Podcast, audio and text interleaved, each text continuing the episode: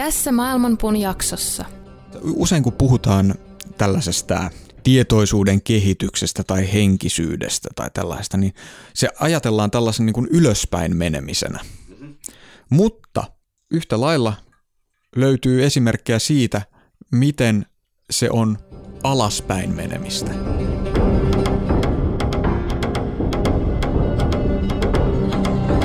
Maailmanpuun juuret ovat ylhäällä ja lehvästö alhaalla. Sen oksat levittäytyvät kaikkialle luonnonvoimien ravitessa niitä. Aistikohteet ovat sen versoja ja sen juuret levittäytyvät sitoen sielut niiden tekojen mukaisesti. Sen todellinen muoto ei ole näkyvissä tässä maailmassa, ei sen loppupää eikä alkupääkään.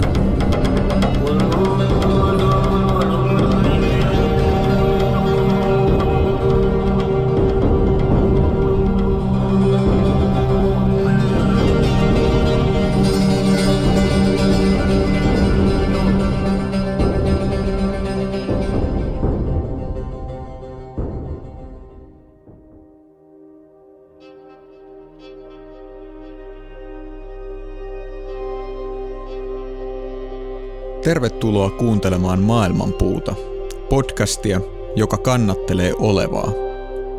Minä olen joogatutkija Matti Rautaniemi ja kanssani studiossa on joogaopettaja Miska Käppi.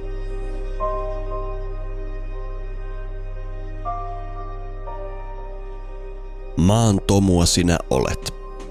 Maan tomuun sinä palaat. Maailmanpuun klassisia elementtejä käsittelevä sarja huipentuu maan elementtiin. Tämä elementtiperheen ottolapsi poikkeaa monin tavoin muista elementeistä, mutta on samalla meille ihmisille monin tavoin läheisin ja helposti ymmärrettävin. Mytologioissa maa on kaiken elollisen äiti, elämän synnyttäjä ja kannattelija. Se on ilmentymisen päätepiste, rajallisuuden kokemus. Monet viisaustraditiot kuitenkin opettavat, että juuri maan pimeistä syövereistä löydämme uuden yhteyden olemassaolon äärettömään perustaan. Onko maa sama kuin materia? Mikä on maa-elementin ja planeetta maan suhde? Onko todellisuus olemassa ulkopuolellamme? Tervetuloa mukaan maan ja taivaan yhteen sulautumiseen.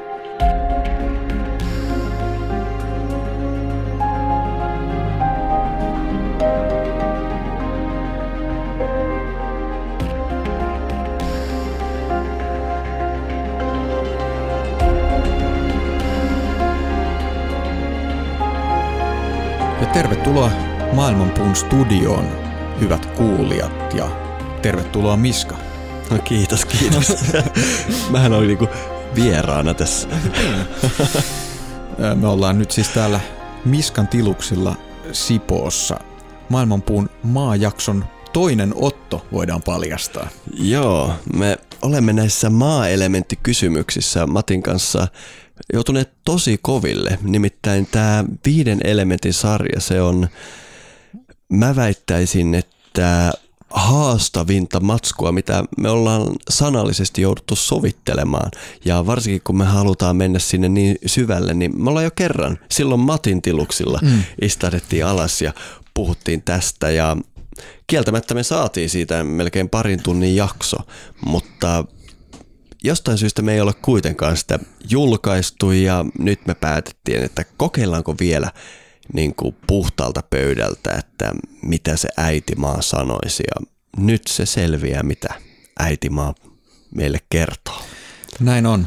Ja kun tänään ollaan materian ja tiedon äärellä, niin on varmaan ihan hyvä paikka tähän heti alkuun laittaa tällainen ilmoitusluotoinen asia, että vihdoinkin mun joogan historian uusi painos on tullut painosta ja on nyt vihdoin saatavilla. Onnittelut. Kiitos. Tätä on odotettu aika pitkään. Ensimmäinen painos taisi loppua pari vuotta sitten, ehkä jopa vähän kauemmin sitten. Ja sitten pitkä aika meni erilaisissa sopimusteknisissä asioissa, minkä jälkeen vähintään yhtä pitkä aika käytettiin teoksen päivittämiseen. Tämä on nimittäin tämä uusi versio on lähes 100 sivua pitempi kuin se ensimmäinen painos. Ja lisäksi siinä on hieman tiiviimpi taitto, eli uutta matskua on tosi paljon.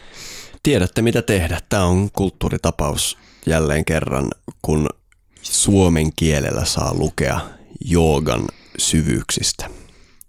Juu, ja jos haluatte helpointa tietä sen löytää, niin osoitteesta joogakirjat.com sen voitte tilata, ja joogan historia löytyy tietysti myös kaikista hyvin varustetuista kirjakaupoista.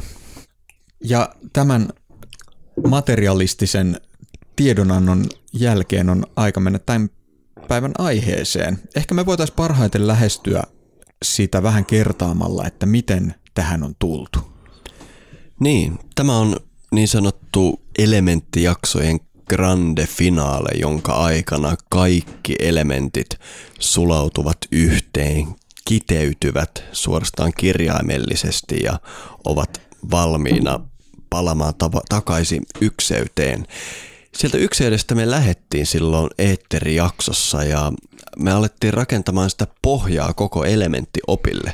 Ja se koko pohja elementtiopille oli se, että me otetaan tavallaan se kaiken perusta, mikä tässä koulukunnassa on, tai mikä näissä muinaisissa koulukunnissa on eetteri. Ja me puhuttiin siitä, miten se eetteri on samanaikaisesti mieli. Se on se, mitä nämä kulttuurit kutsuu jumalaksi, mutta sitä ei voi tavoittaa, vaan kaikki asiat maailmassa, mitä me nähdään, millä on jotain ominaisuuksia. Ne kaikki ominaisuudet on itse asiassa eetterin liikkeen ominaisuuksia, mutta sitä eetteriä itsessään on hyvin hankala lähteä määrittelemään. Me taidettiin eetterijaksossa todetakin se, minkä myös muinaiset filosofit ennen meitä on todenneet, että eetteriä määrittelee lähinnä se, että sillä ei ole ominaisuuksia. Kyllä, ja niinpä mä ymmärrän sen, että niin moni perinne on mieluummin sanonut vaan, että on Jumala, josta kumpuaa 4 elementtiä, kun se, että eetteriä pidetään itsenäisenä elementtinä. Mutta esimerkiksi joogaperinteessä kyllä on useimmiten päädytty nimeämään se akashaksi, se 5 elementti. Joskin, niin kuin taidettiin eetterijaksossa mainita, esimerkiksi Shiva tämmöisenä ylijumalana, kaiken takana olevana mielenä usein sitten saa tämän akasha tai prakasha tai parakasha nimityksen, joka on se perimmäinen eetteri, perimmäinen akasha. Tai niin kuin länsimainen perinne puhuu maailman sielusta eetterin tapauksessa. Juuri näin. Eli se on eetteri, voidaanko sanoa, että se on se liikkumaton liikuttaja, no sepä se joka on. Ei tee mitään, mutta paitsi liikkuu vai liikuttaa. Kumpaa se tekee? No, me nyt voidaan alkaa tähän, koska meillä käy niin, että tunteja myöhemmin me huomataan, että eetterijakso numero 2 on syntynyt. Täsmälleen. Mutta eetterin liikkeestä me on siis oikeastaan puhuttu kaikki nämä elementtijaksot. Niin, ja sille eetterin liikkeelle, sen intensiteetille tai ominaisuuksille on kokonainen oma elementti. Eli jos kerran meillä on tämä pohja eetteri ja kaikki olemassa oleva on se liikettä, niin sille itse liikkeelle sitä kutsutaan ilmaksi. Ja ilmaelementtiin liittyvät jumaluudet ja monenlaiset mytologiset asiat, se kun Seppo Ilmarinen takoo Sampoa tai mitä lie, se liittyy siihen, että oikeastaan se kaikki, mikä tässä kosmogoniassa tulee tämän eetterin jälkeen, liittyy eetterin liikkeeseen ja ilmaelementti hienovaraisimpana elementtinä käsittelee tätä aihetta. Ja mainitsit tuon Seppo Ilmarisen takomisen ja jo silloin ilmajaksossa me taidettiin puhua siitä, että miten tämä kertoo hyvin läheisesti siitä ilman ja tulen suhteesta, koska takominen synnyttää kipinöitä. Kyllä. Itse tässä ihan muutama päivä sitten satuin törmäämään tuolla internetin kauppapalstoilla tämmöiseen kunnon antiikki old school palkeisiin. Mm. Ja kun tuossa olen takka tuleen palkeilla vähän puhallellut, niin olen paljon pohtinut tätä ilmaelementin ja tulielementin suhdetta. Mm. Eli se on semmoisia hetkiä, missä se parhaiten näkyy, kuinka ilma ruokkii tulta. Joo. Tämä on hyvin havainnollinen. Ja toisaalta sitten toivottavasti tuli ei ole roihunut niin paljon, että olet tarvinnut vettä myös. No luojan kiitos. Ei ainakaan hiljattain. Niinkin on elämässäni päässyt käymään. Mm. Ja kuten me huomataan, ilmaelementistä on hirveän vaikea mennä vesielementtiin, koska se ilmaelementti on vaan se liikettä. Meidän täytyy saada se taikatemppu aikaiseksi, miten se ilmaelementti ikään kuin muodostaa systeemin. Mun mielestä tälle on hirveän hyvä metafora se, että meillä tuuli puhaltaa, mutta tietyissä olosuhteissa. Ja se on aika jännittävää, mitä nykytutkimus kertoo, että miten siihen liittyy sähkömagnetismi, miten ilmaelementti voi saada itsestään otteen, ja me kutsutaan niitä sitten pyörremyrskyiksi. Eli kun ilmaelementti muodostaa tämmöisen systeemi, joka pystyy ylläpitämään itseään. Mehän monta kertaa katsellaan satelliittikuvista, kuinka tämmöinen pyörremyrsky siirtyy Atlantilla, ja sitten jännitetään, että minkä maan läpi se siitä menee. Eli tämmöinen tuulijärjestelmä voi ylläpitää itseään yllättävän pitkäänkin, vähän saman tapaan kuin vaikka tämmöinen ihmisolento. Eli kun me mennään joogan tieteessä vaikkapa katsomaan ihmisolentoa, niin joogille tämä ihminen todella on ikään kuin tämmöinen tuulijärjestelmä, joka on saanut muodon, ja kun se saa sen itseään ylläpitävän muodon, niin silloin nämä viisausperinteet kutsuu sitä tulielementiksi. Niin, me taidettiin tulijaksossa puhua siitä, että miten koko tämä ilmentynyt todellisuus, koko olemassaolo on palamista, kuumuutta. Tavallaan sehän pitää paikkansa ihan fysiikan tasolla, koska joka hetki tässä meidän solutkin hapettuu, eli palaa. Eli se, että se tuli on tavallaan sekä sen ilmenemisen että sitten sen, mikä sen ilmenemisen kuluttaa loppuun, sen voima. Kyllä, ja yksi tämmöinen etymologinen kikkailu, mihin me ollaan erikoistuttu, mikä jäi käyttämättä tuossa tulijaksossa. Nimittäin kun me tulijaksossa puhuttiin tosiaan siitä, että periaatteessa kaikki, mikä menee takaisin sinne ykseyteen, palaa sinne, niin se palaa sinne. Kyllä. Palaminen ja paluu on hyvin lähellä suomen kielessä toisiaan. Kyllä. Ja tästähän on se suosittu meemi, kuusi palaa, joka voidaan kääntää hyvin monella eri tavalla muille kielille. Kyllä. Six is on fire. Nimenomaan. Mutta se, mikä tässä on ollut sellainen niin kuin elementtisarjan ehkä sellainen suuri kysymys, tai ainakin mikä itselle ei ollut lainkaan selvää, kun me näitä jaksoja tehtiin, että miten tuli voi synnyttää veden. Koska jos me ajatellaan näitä elementtejä jaksollisesti, niin kuin ne on tapana esittää, eli että eetteri synnyttää ilman, ilma synnyttää tulen, mutta tuli synnyttää veden. Tämä ei kerta kaikkiaan käy järkeen, jos ajatellaan jaksollisesti tätä asiaa. Kieltämättä. Tostahan me voitaisiin puhua vähän. Kyllä. Koska mehän käytettiin kiitettävästi aikaa siinä ilmajaksossa siihen ensimmäisen liikuttajan pohdiskeluun, ja me muun muassa otettiin esille näitä ylijumaloita, ja jos me nyt otetaan vaikkapa Indra, joka on tämä veedisen perinteen ylijumala, niin se on tosi hauskaa, kun me katsotaan Rigvedan näitä kappaleita, jotka käsittelee tästä. Jokaisessa yhteydessä, jossa Indralle annetaan kunnia siitä, että tämä liike on saatu aikaiseksi, jaksetaan muistuttaa siitä, että sillä hetkellä syntyy Vritra, ja sen takia niin kuin Indra kutsutaankin yleensä Vritran miten se nyt sanottaisi, pieksiäksi. Siellä niin kuin tiedät, näissä teksteissä yleensä otetaan tämmöisiä hauskoja lempinimiä näille hahmoille. Ja tämä Vritran teurastaja tai kukistaja on yksi niitä hyviä. Ja tämä Vritra on sitten tosiaan tämä käärmemäinen vastustaja, joka sille ilmenemiselle tulee. Ja toi on tosi tärkeää tämän vesielementin kannalta, koska siinä tämä viisausperinne ilmoittaa, että heti kun liike on saatu aikaiseksi, syntyy jotain, mikä sitä vastustaa. Eli periaatteessa joku meillä on ilmaelementti, niin meillä on se vastustus. Mutta jos kuitenkin Agni pääsee paikalle ja onnistuu tämän Indran liikkeen voiman muuttamaan tämmöiseksi itsesääteleväksi systeemiksi, silloin meillä on tavallaan syntynyt jotain. Ilmentyminen on tapahtunut tulen muodossa ja se ihan alusta pitäen mukana ollut vastustava voima muuttuu vesielementiksi, joka yrittää hillitä tulta.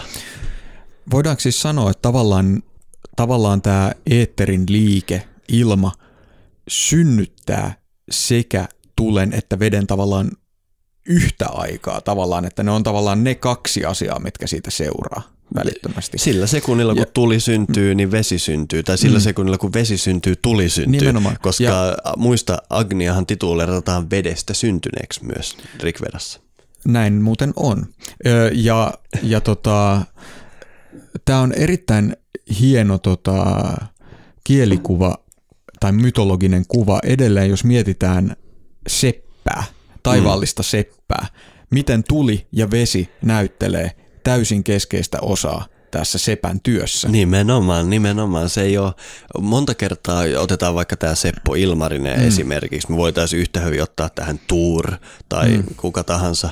Niin monta kertaa ajatellaan, että kyseessä oli tämmöinen agraariyhteisö, jossa seppä oli tosi tärkeässä roolissa ja sen takia seppää mytologisoitiin. Mutta mä luulen, että meidän esivanhemmat on ollut vielä fiksumpia, koska ne on huomannut, että kun seppä tekee jotain, se nimenomaan käyttää tulielementtiä siihen ja karkaisee sen vedessä ja niin edelleen. Eli se on vielä paljon osuvampi metafora kuin me äkkiseltä arvataankaan. Mun mielestä tässä on mahtava esimerkki siitä, miten nämä mytologiset kuvat kulkee kahteen suuntaan.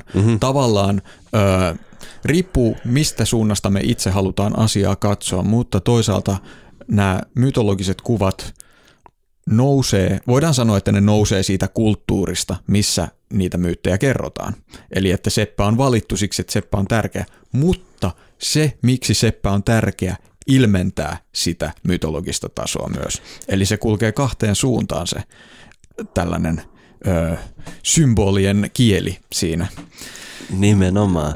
Toinen tämmöinen hauska esimerkki, miten elementtejä on mukava lähestyä. Mä en muista, puhuttiinko me jossain jaksossakin tästä, mutta itse tuppaan aina pohtimaan tätä saunassa, koska varsinkin kun puulämmitteisin saunan äärellä on ja tuikkaa sen tulen ja puhaltelee vähän sitä syttyvään siinä ja sitten se vetää hyvin ja alkaa kivi maa-elementtinä siinä lämmetä ja sitten tätä lämpöä tulielementin työtä hillitsemme heittämällä vettä siihen ja sitä kautta saamme löylyn, eli suomalainen termi praanalle virtaamaan siellä saunassa. Tämä on jotain niin uskomattoman kaunista, kun sen ääreen pysähtyy.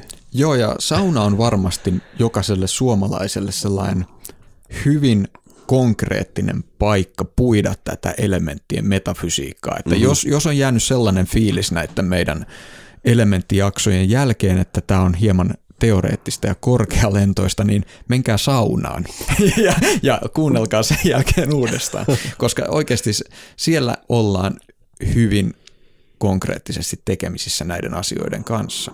Kyllä. Mutta pitäisikö meidän palata kuule tuohon meidän ilmajakson aloitukseen? Muistatko, kun me aloitettiin se tällä Poimandresillä, tällä Corpus Hermeticcumin aloituksella ja mä voisin lukea siitä pikkukohdan. Joo. Valosta syntyi pyhä sana, joka läpäisi nestemäisen aineen, eli eetterin. Se nostatti puhtaan tulen, joka lähti kohoamaan. Tuli oli hento, lävistävä ja aktiivinen. Ilma, ollen kevyt, seurasi hengitystä ja voimistui niin kauan, että saavutti tulen kaukana maasta ja vedestä kuin tulen määräämänä. Maa ja vesi pysyttelivät omilla paikoillaan yhteen sekoittuneena, jotta niitä ei voisi tunnistaa. Pyhän sanan hengityksen, joka ylitti heitä kuuloetäisyydeltä, pitäen niitä liikkeessä. Kun me nyt palataan tuohon Poimandresin juttuun, miten niin vesi ja maa piilotteli tässä luomisessa ikään kuin vielä tässä vaiheessa. Ja tässä sanotaan, että ne oli yhteen sekoittuneena ja liikkeessä, jotta niitä ei voisi tunnistaa. Mä luulen, että tässä jaksossa me päästään siihen, että mitä ihmettä, miten ne muka ei ollut mukana tuolla ja mistä se maa sitten lopulta sinne tupsahti. Joo, todellakin. Ja tämän sitaatin yhteydessä, kun me nyt puhuttiin vähän tuosta elementtien jaksollisuudesta, eli miten ne ikään kuin ilmenee järjestyksessä, niin tämähän nyt sekoittaa sitä pakkaa jälleen hyvin runsaasti. Ja ehkä on tärkeää muistaa se, että tämä jaksollisuus on vain yksi käsitteellinen tapa hahmottaa tätä elementtien suhdetta toisiinsa. Kyllä, voidaan, niin mä muistan, onkohan se Tantra Saara? Joku hieno tantrateksti puhuu tästä siihen tapaan, että eetteri tai akasha siinä yhteydessä itsessään on samanaikaisesti kaikki elementit. Eli siinä tässä tekstin pätkässä pyritään sanomaan, että jokainen elementti on jo valmiiksi läsnä eetterissä, syntyvät samanaikaisesti, ovat samanaikaisesti ja niin. Eli kun me puhutaan näistä asioista, niin totta kai me olemme lauserakenteiden uhreja ja meiltä vaaditaan jaksollisuutta, mutta viisainta on ymmärtää se, että ne ovat yhteen kietoutuneita koko ajan. Kyllä, ja jossain näistä jaksoista on taidettu mainita myös, että niitä voitaisiin tarkastella myös syklinä. Miten ilma on se alku, tuli on se keskikohta, vesi on paluu ja maa on oikeastaan samassa paikassa kuin se alku. Eikö näin? Täsmälleen. Ja tämä ehkä liittyy siihen, mitä kun Miska käytit tuossa johdannossa sellaista sanamuotoa, että maa on elementtiperheen ottolapsi. Nimittäin sillä ei tavallaan ole omaa paikkaa tässä syklisessä mallissa tarkastella tätä asiaa. Tai sillä on, mutta se on sama paikka kuin ensimmäisen elementin paikka. Mutta mitä ihmettä?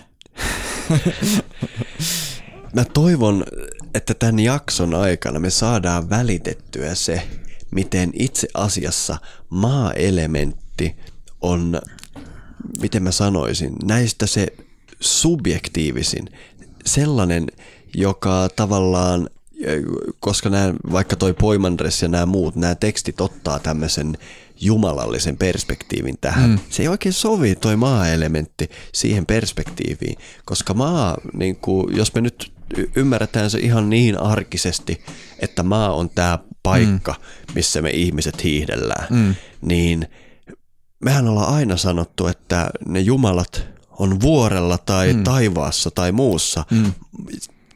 Jumalat, missä lie ovatkin, niin yleensä ottaen ajatellaan, että niillä on tämmöinen oma asuinsija ja maa on ihmisen paikka. Niinpä maa-elementti on vähän tämmöinen ottolapsi ja enemmän tämmöinen ihmisen paikka. Kyllä toisaalta, mutta mietipä tuota vuorta symbolina. Voiko olla mitään materiaalisempaa kuin vuori, joka on kiveä, mutta kohoaa taivaisiin? Toi on ehdottomasti totta meidän modernin maailmankuvan sisällä, mutta toi mä olen kiitollinen, että sä lopetit ton lauseen niin, että se kohoaa taivaisiin, koska jos me etsitään täältä maasta jotain paikkaa, joka olisi lähimpänä niitä jumalia, silloin meidän on pakko mennä sinne korkeimpaan paikkaan. Mutta mä tarkoitan tällä just sitä, että tavallaanhan maa tämän elementtien ilmenemisprosessin päätepisteenä on tietyssä mielessä lähimpänä sitä alkupistettä. Tietyssä mielessä. Tietyssä mielessä. Ja siinä mielessä vuori tällaisena ehkä niin kuin jonkunlaisena niin kuin aineen symbolina, joka kuitenkin on se, mikä menee sinne taivaisiin takaisin, niin siinä on jonkunlaista tällaista metafyysistä poetiikkaa, sanoisin. Pitäisiköhän meidän armollisuudesta meidän kuulijoita kohtaan kuitenkin käydä jotenkin jäsentyneemmin nyt erittelemään tätä maan mytologista puolta, johon me on tässä jo hyvän matkaa viittailtu. Joo, aina silloin kun haluaa niin sanotusti palata maan pinnalle, niin on hyvä vedota auktoriteettiin. Ja mä ajattelin, että me voitaisiin vedota vaikkapa merkittävään eurooppalaiseen auktoriteettiin. Joo, mä siis tuossa puhuttiin tässä, miten elementit syntyy toisistaan ja miten maa on tietyllä tavalla ajateltuna viimeinen elementeistä, mutta jos me katsotaan mytologioita, erityisesti eurooppalaisia mytologioita, niin maahan tunnetaan usein maaäitinä tai luontoäitinä, joka synnyttää kaiken. Ja Hesiodos Jumalten synnyssä kirjoittaa tästä mun mielestä aika hienosti.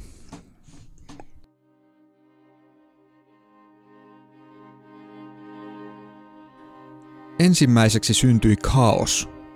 Sitten laajapovinen Gaia, ikuinen luja asuinsija, ja pimeä Tartaros avaran maan syvimpään sopukkaan, ja kuolemattomista jumalista kaunein, jäsenet raukeuttava Eros, joka päihittää järjen ja vakaat aikomukset ihmisten ja jumalten sisimmässä.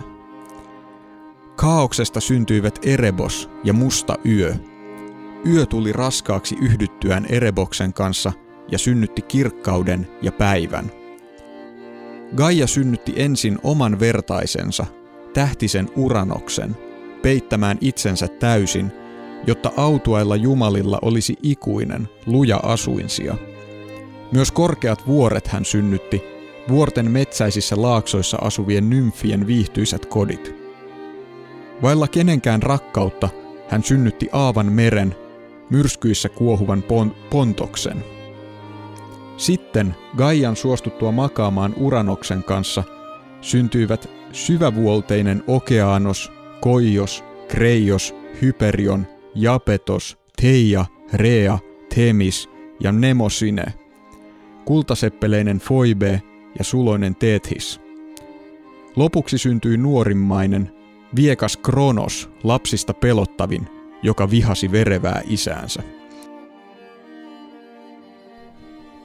No sepä oli samalla kaunista, mutta jälleen kerran kun me ollaan jonkunlaista kronologiaa puettu tänne elementtioppiin, niin ei ollenkaan itsestään selvää, vai mitä mieltä oot, Matti? Niin, tässähän siis Gaia, eli maaäiti, syntyy ensimmäisenä kaaoksesta ja sitten heti sen jälkeen synnyttää taivaan Uranoksen, josta sanotaan, että vertaisensa, eli että ne on tavallaan samalla tasolla. Taivas ja maa on tavallaan se arkkityyppinen pari, jonka liitosta sitten kaikki muu syntyy, ja siellähän heti hyvin varhain myös Eros, eli näiden kahden vastaparin välinen vetovoima tulee mukaan. Joo, tämähän on hyvin tyypillistä näille perinteille oikeastaan kaikkialla, että meidän kuulijat voi vaikka palailla Tatva-jaksoon. Me taidettiin käyttää meidän Tatva-jaksoa tätä Samkhya-koulukunnan systeemiä, missä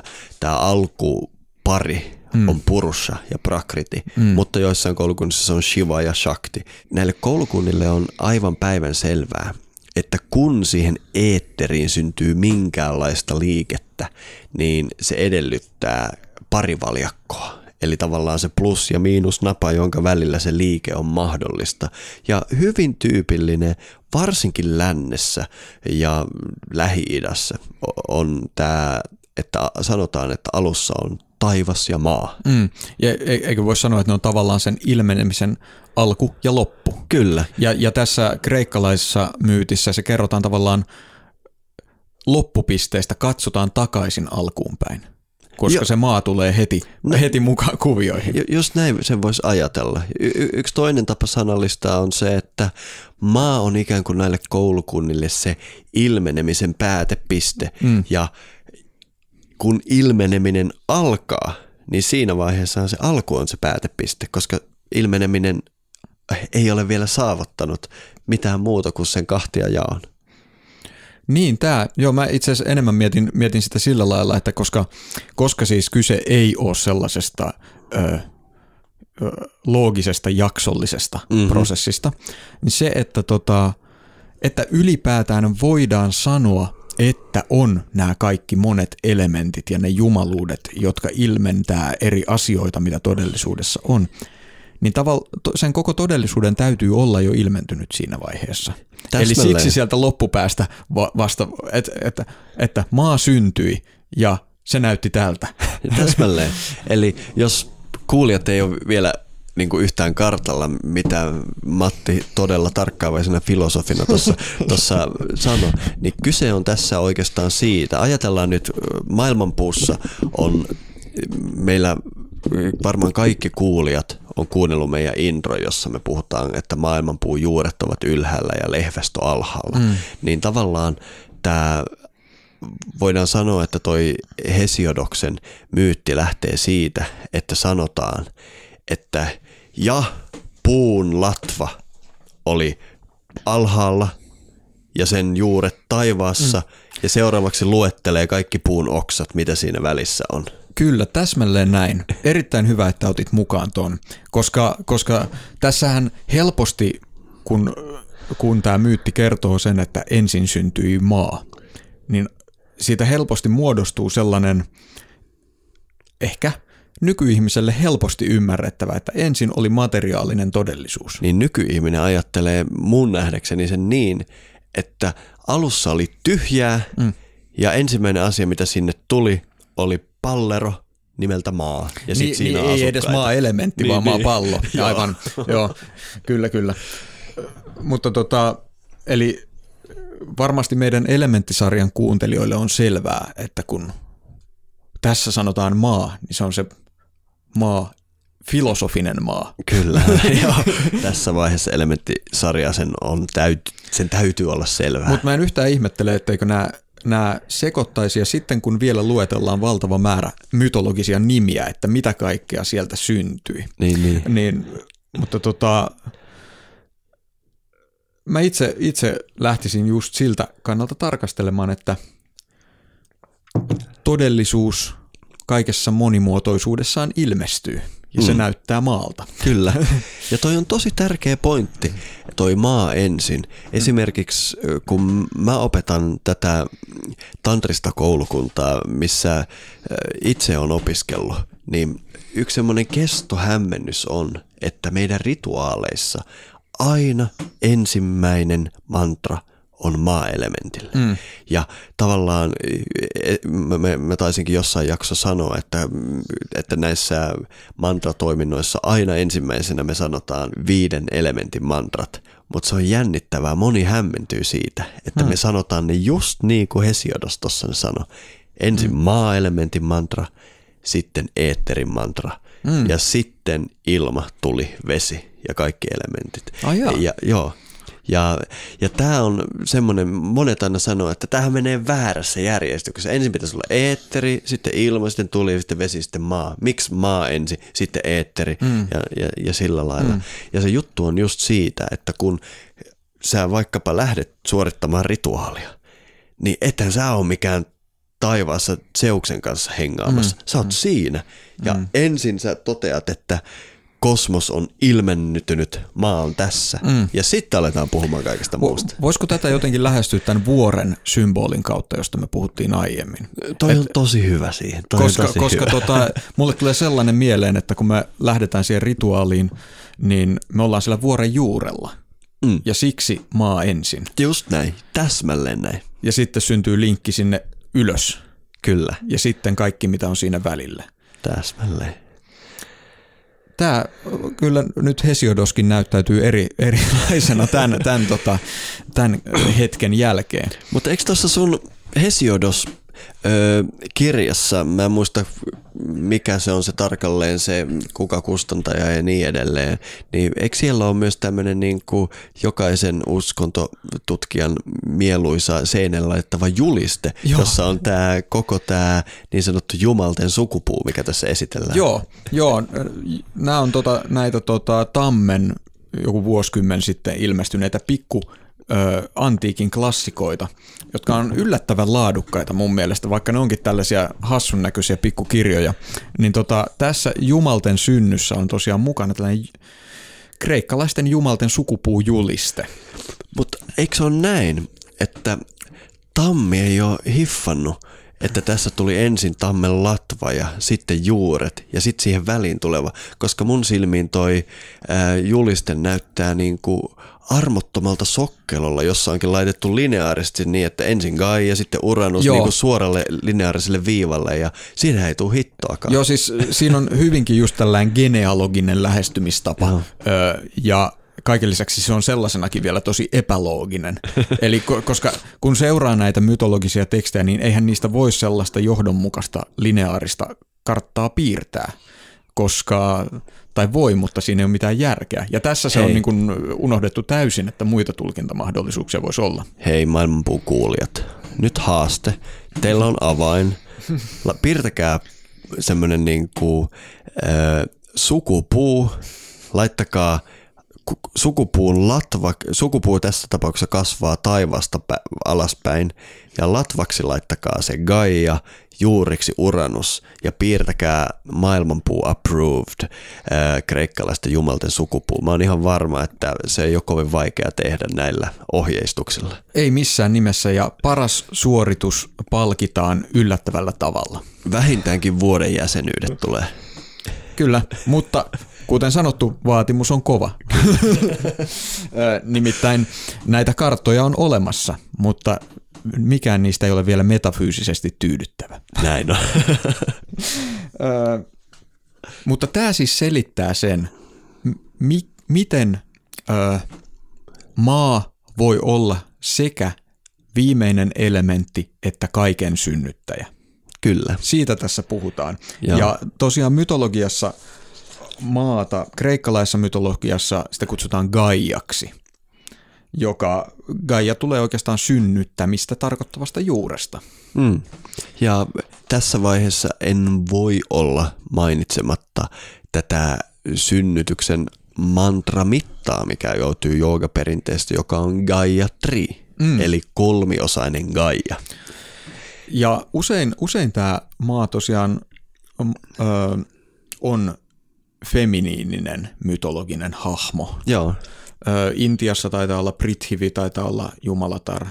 Joo, ja yleensä maahan liittyvät jumalattaret. Ne on kyllä jumalattaria melkein joka paikassa ja tietysti ihan tämä Suomen sanakin maa on sellainen, että mä väittäisin, että jos menet Euraasiassa mihin tahansa paikkaan ja osoitat naista ja sanot maa, niin kaikki ymmärtää, että se on äiti. Kyllä, paitsi kun mä kävin läpi näitä mytologisia representaatioita, niin tietysti yksi poikkeus tuli vastaan, joka on sulle varmasti erittäin hyvin tuttu. Heliopolis. Joo, kyllä. Eli egyptiläisessä mytologiassa, kun me ollaan siis aiemmin jo puhuttu tästä, että lähes universaali on tämä taivaan isä, maa, äiti. Mutta Egyptissä näyttäisi olevan maa-isä, eli Geb, ja taivaan äiti, eli Nut. Kyllä, tämä on Heliopoliksen temppelin. Tuolla Egyptissä itse asiassa on muitakin myyttisiä hahmoja, ja ne yleensä tuppaa olemaan naisia.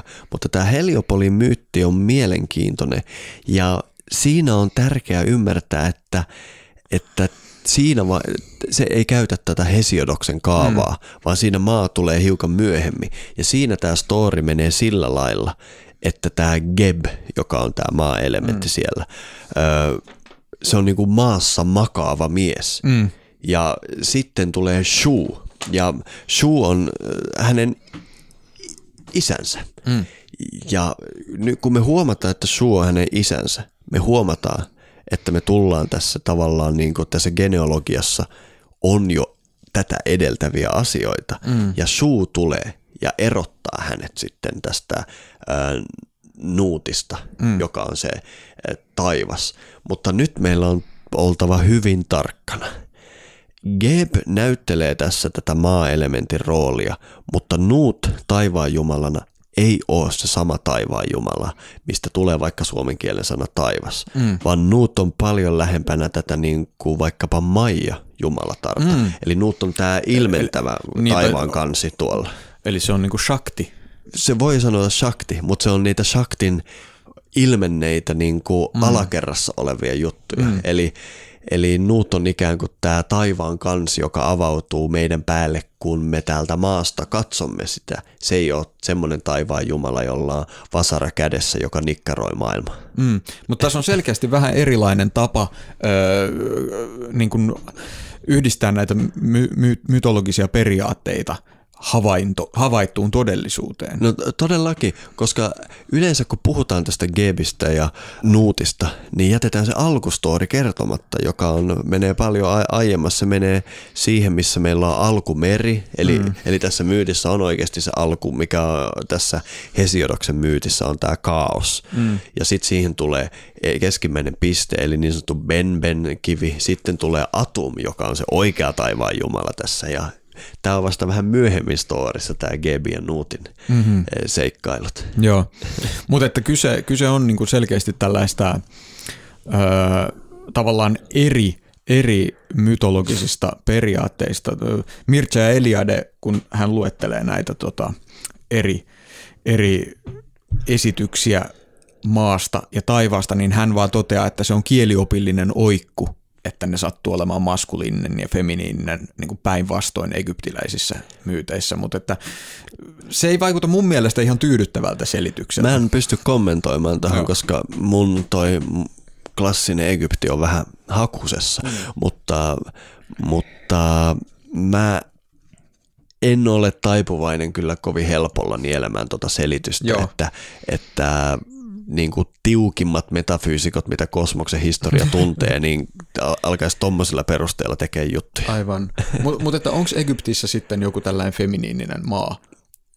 Jumaluus? No siellä on ihan omat eri järjestelmät. Eli esimerkiksi silloin, kun me puhuttiin tästä, meillä oli se Egypti-jakso nimeltään Kivet kertovat taisi olla, niin me käytiin siinä esimerkiksi tuosta Heliopoliksen temppelistä, missä tämä Geb oli, löytyy seuraava temppeli, on toi Memphisin temppeli, ihan 20 kilsaa itse asiassa.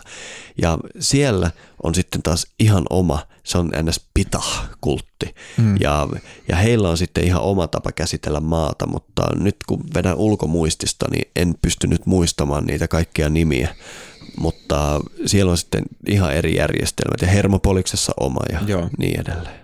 Tästä pikaisesta paosta Egyptiin huolimatta, niin me voidaan varmaan aika lailla sillä lailla ristiriidattomasti sanoa, että yleensä mytologiassa se maa assosioituu jumalattariin ja nimenomaan tällaisiin äidillisiin jumalattariin, jotka sitten synnyttää elämää, ja sen takia niin nämä maan jumalattaret näyttelee hyvin tärkeää osaa esimerkiksi maanviljelykseen liittyvissä rituaaleissa ja tämän maanviljelyksen sykleissä.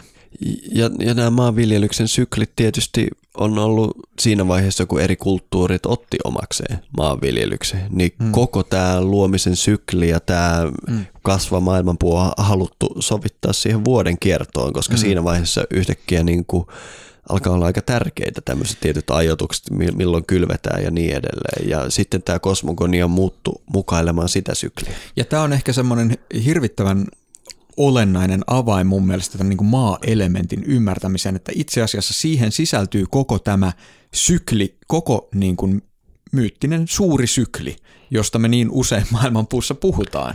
Eli se, miten kaikessa on tämä syntymän, kasvun, kukoistuksen, kuihtumisen ja kuoleman kiertokulku. Kyllä.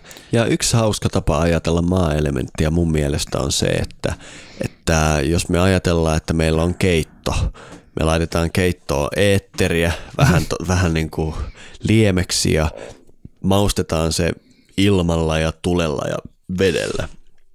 Ja sitten me jäädytetään se tommoseksi möhkäleeksi, jossa on kaikki. Silloin siitä tulee maa-elementti, joka sisältää kaikki muut. Erikoinen kielikuva. Mä kävin miettimään, että kyllä mun mielestä se keitto ehkä silloin, kun se syödään, olisi lähellä maa-elementtiä. Mutta... No toi on tosi, mutta mä pidän siitä, koska maa-elementti neliö on se symboli. Se on niinku tämmönen todella... karkea, kova, liikkumaton, jähmeä. Ja sen takia mä halusin jäädyttää sen mieluummin. Mä ymmärrän tämän. Ehkä mä kävin miettimään ton pohjalta sitä, että tavallaanhan tähän maahan materiaalisuuteen liittyy erilaisia asteita. Kaikki aine, kaikki maahan ei ole samanlaista, vaan osa siitä on elävää, liikkuvaa, osa on aistein havaittavaa, osa sellaista, mitä ei voi havaita, ja osa on elotonta. Ja voisiko sanoa, että tällainen eloton, liikkumaton aine on sitä kaikkein eniten maata?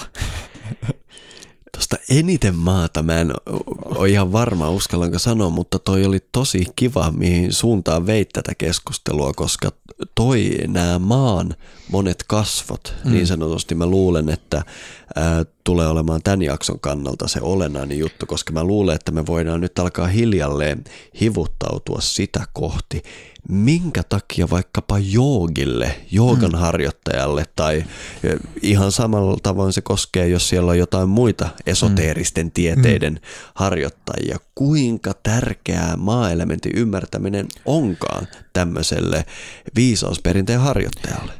Ehdottomasti. Yksi, mikä mulle tuli nyt mieleen, että tavallaanhan me voidaan sanoa, että se, että nämä, me ollaan puhuttu siitä, että miten maa on tavallaan näiden aiempien elementtien ilmentyminen, voisiko näin sanoa? Se, että niiden liike on sellaista kuin se on, niin se näyttää tältä. Tässä vaiheessa mä voin hyväksyä tämän ja mä oon sukassa samaa mieltä, mutta me varmasti nyt mennään. Katsotaan, päästäänkö me vasta juurissa siihen, että se ei ole niin yksinkertaista. Joo, mutta siis mä niin kun tässä vielä tavoittelen tätä maan olemusta. Joo. Eli, mutta mun pointti on siis se, että maan se niin kuin olemus on rajallisuus. Kyllä. Ja rajallisuuteen liittyy hyvin monia asioita, jotka tulee ilmi sitten myös tässä maan mytologiassa liittyen esimerkiksi kuolemaan ja jälleen syntymiseen. Kyllä. Joo, ja mä ymmärrän ton tosi hyvin ja mä oon sun kanssa samaa mieltä. Ja tuohon sun hyvään analyysiin voisi vielä lisätä, että maa on... Niin kuin sä sanoit, kun kaikki rajallistuu ja ottaa muodon, se on maa. Mutta se on jotenkin kaunista, että tämä maa, tämä rajallisuus on ikään kuin, se nähdään monessa viisausperinteessä tämmöisenä niin kuin porttina tai työkaluna. Että ilman maata, niin kuin sä sanoit, se on se, mikä vie meidät alkutilaan, niin maa on se myös se meidän reitti. Kyllä. Takaisin sinne ykseyteen, ja tästä esim. Otetaan suomalaisen perinteen hyvä esimerkki siitä, että silloin kun sun tietoisuus poistuu rajallisuuden tilasta, suomalainen perinne sanoo, että sä lankesit loveen, eli sä ikään kuin upposit maan sisään. Tämä on muuten mielenkiintoinen teema, koska niin monessa...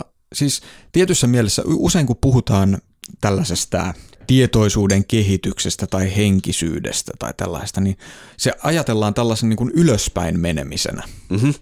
Mutta yhtä lailla löytyy esimerkkejä siitä, miten se on alaspäin menemistä. Loveen lankeaminen, ja sitten mulle tulee, kun mä nyt aina nykyisin näin mä heiluttelen tätä länsimainen perinnekorttia, niin alkemiasta tulee tämä vitriol lyhenne mieleen, eli visita interiora terre rectificando invenies occultum lapidem. Toivottavasti se ei mennyt kauhean väärin, mutta eli siis, että matkusta maan sisuksiin. Ja puhdistamalla, tämän sanan käännöksestä on hieman erimielisyyksiä, puhdistamalla löydät salaisen kiven, eli juuri tämän viisasten kiven, kuolemattomuuden eliksiirin. joka muuttaa sinut takaisin kullaksi. Niin. Eli kultahan on tämän ykseyden absoluutin rajattoma symboli tässä. Eli jollain lailla monet näistä perinteistä puhuu siitä, että jo tämä rajallisuuden tila mahdollistaa jotain, mikä ei olisi muuten mahdollista. Tai ehkä se tekee sen myös tarpeelliseksi. Mutta tämä on hirvittävän rikas ja mielenkiintoinen ja monimuotoinen tematiikka mun mielestä. Tämä tavallaan sisältää tämmöisen niin kuin ajatuksen, mikä on melko kaunis ajatus, että me ollaan täällä maassa ikään kuin syystä tekemässä jotain työtä jotain varten. Eli se kertoo siitä, että me ollaan otettu tämä muoto, tämä rajallisuus, jotta me voitaisiin ikään kuin siitä rajallisuudesta oivaltaa uudelleen se alkutila, se kulta, se äärettömyys. Ja tässähän on melkein yksi niistä hienoimmista pointeista näissä viisausperinteissä. Senhän äärelle jokainen viisausperinne meidät vie. Mutta miten sä näet, onko tässä eroa tämän tavallaan tietoisuuden kohottamisen ja loveen lankeamisen tai vitriolreissun välillä? Onko siinä kyse samasta vai eri asiasta? Mä oon sitä tietysti sävyjä on, eli kaikkea ei voi helposti niputtaa samaa, mutta tässä kohtaa mulla on tapana puhua niin, että mä käytän tässä yleensä kelloviisareita apuna, se auttaa. Että jos meillä on kello 12, niin se on se absoluutti ääretön, se on se taivas. Kello 12 on taivas ja kello 6 on maa.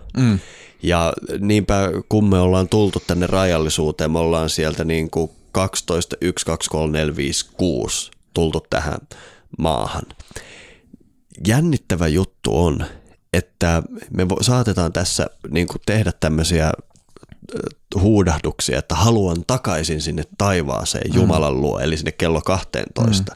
Niin mielenkiintoinen juttu on, että jos sä lankeat loveen siellä kello 6, niin sä meetkin 7, 8, 9, 10, 11, 12. Eli koska se on sykli, niin loveen lankeaminen siellä kello 6 itse asiassa sattuu viemään sut sinne takaisin ylös. Näin mä visualisoin sen yleensä, kun tästä puhun oppilaiteni kanssa, koska se on jokseenkin helppo, lineaarinen tapa ajatella sitä. Toi on täysin pätevä tommonen analogia mun mielestä, mutta sitten toisaalta tietysti tulee mieleen, että kyllähän maailman mytologia on täynnä esityksiä sitten tällaisista niin kuin ktoonisista, eli maanalaisista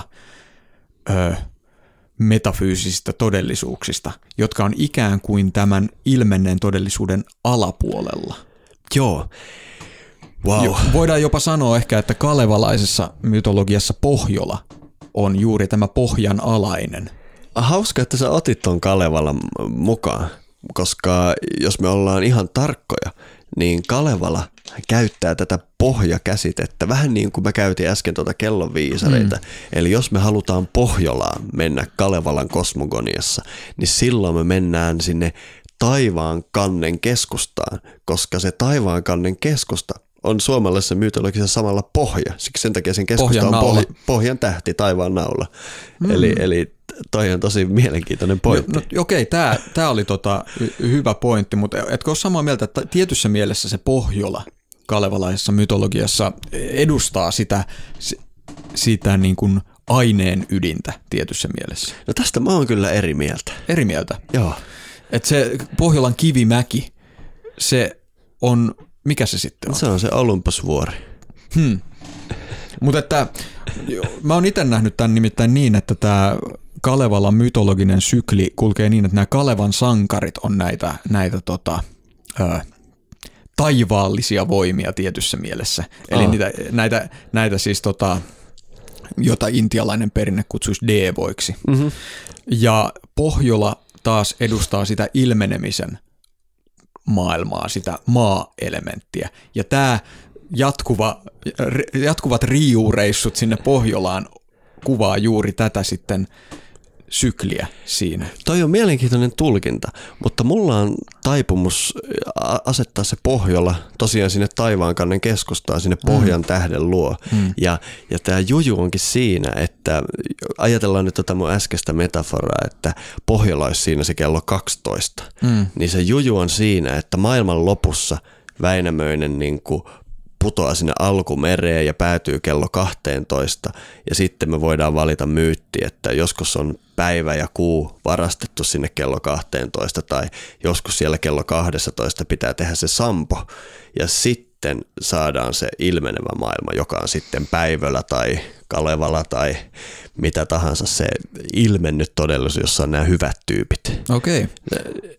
Mä itse olen ajatellut sitä enemmän niin, että ehkä se siis tämä voisi ehkä sanoa niin, että se Väinämöisen polvi siellä meressä, se on se vuoren huippu, josta kaikki lähtee. Niin, ja sitten tämä Pohjolan kivimäki, ehkä nyt niin kuin tämän keskustelun pohjalta, mitä me on käyty, niin voitaisiin sanoa, että se on se vuoren juuri. Kun se Väinämöisen polvelle sitten tavallaan se alku tapahtuu, niin sitten kuitenkin Väinämöinen joutuu vielä asioimaan siellä Pohjolassa jonkun aikaa ennen kuin me saadaan aurinko ja kuu taivaalle tai sampo rakennettua tai niin edelleen. Ja mulle tämä lopullinen ilmeneminen tässä storissa on se, kun se sampo on saatu rakennettua siellä kello 12 ja sitten se käydään varastamassa. Ja sitten kun nämä niin kuin jumalalliset voimat eli Väinämöinen ja kumppanit varastaa sen, niin sitten me saadaan ilmentynyt maailma aikaiseksi. Joo, mä en täysin lähde vastustamaan, mutta mä niin löydän mielenkiintoisia yhteneväisyyksiä sitten esimerkiksi skandinaaviseen mytologiaan, missä se tämä sama dynamiikka toistuu näiden aasojen ja sitten jättiläisten välillä. Joo. Eli siellä on nämä usein feminiinisinä kuvatut jättiläiset, joita pelätään ihan kauheasti koko ajan, että kohta ne tulee ja tuhoaa tämän aasojen kotipaikan. Ja. Mutta sitten jostain syystä on useampikin runo säilynyt, missä jumalat, erityisesti Tuur, hyvin yllättäen, ei ehkä lainkaan yllättäen, vaan ehkä elementtisarjan kuuntelijoille hyvinkin ilmeisesti. Tuur on hyvin kiinnostunut solmimaan intiimejä suhteita näiden jättiläisneitosten kanssa. Joo, tämän tulkinnan kanssa mä oon ihan samoilla linjoilla sun kanssa. Mun mielestä se on hirveän sama kuin tämä Kalevalan.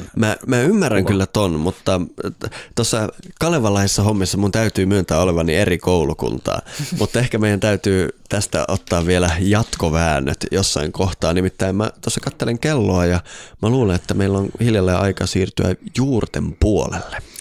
Joo, selvä juttu. Tässä jäi aika paljon maasta puhuttavaa, mutta mä luulen, että tällä on kyllä saatu jo päät pyörälle useimmissa paikoissa, missä tätä kuunnellaan. Mutta nyt todella kannattaa tulla juuriin, nimittäin minulla on suuria suunnitelmia juuria varten. Katsotaan, miten niiden suhteen käy. Mutta mä jo aiemmin vihjasin, että näin niin kuin joogan harjoittajalle tai viisausperinteen harjoittajalle on aivan hemmetin tärkeää ymmärtää vaikkapa joogan suhtautuminen maa-elementtiin, koska se tarkoittaa sitä, että joogaharjoituksilla sinä voit vaikuttaa maa-ilmaan, missä sinä elät, ja se menee aivan joogan päämääriin ja muiden viisausperinteiden päämääriin, ja niinpä ainakin siitä toivoisin, että keskustellaan tuolla juurten puolella. Näin tehdään. Mä ajattelin, että mä tähän loppuun vielä meidän kuulijoille lukisin tällaisen hyvin lyhyen sitaatin eräästä erittäin tunnetusta mytologisesta tekstistä, joka on tosi tunnettu. Mutta mä luulen, että tämän meidän äskeisen keskustelun jälkeen meidän kuulijat ymmärtää sen hyvin toisella tavalla. Jännää. Tämä on sellaisesta kirjasta kuin ensimmäinen Mooseksen kirja. Ja siellä sanotaan näin.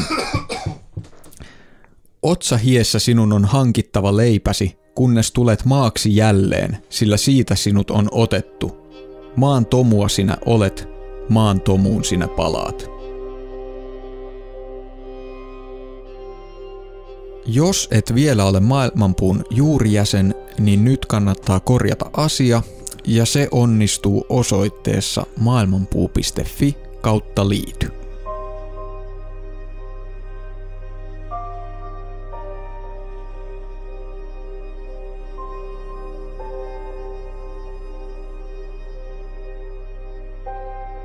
Tervetuloa Maailmanpuun juuriin syleilemään äiti maata, lankeamaan loveen ja havainnoimaan kokonainen uusi maailmankaikkeus. Sitä me olemme tänään juurissa tekemässä. Eikös niin, Matti? Näin on. Mä mietin tuossa tämän ilmaisen osan ja juurien välissä, että vois kuvitella, että maa-elementti on sellainen helppo ja maanläheinen aihe. Mutta musta tuntuu, että tämä elementtijakson huipentuma on todellakin ollut sitä, eli me ollaan menty nyt hyvin, hyvin syvään päähän tämän elementtiopin suhteen. Ja nyt kun vertauskuvallisesti olemme siellä uimahallin ison altaan syvässä päässä, sukellamme sen pohjaan ja teemme siihen raon ja lankeamme sinne, eli syvemmälle ei pääse. Nimittäin nyt me aletaan puhumaan kokonaan siitä, mikä on, pitäisikö nyt alkaa vähän niin kuin henkisellä kielellä puhumaan siitä, mikä on ihmisen ja Jumalan yhteys. Pistit aika isoksi nämä panokset, mutta mennään näillä.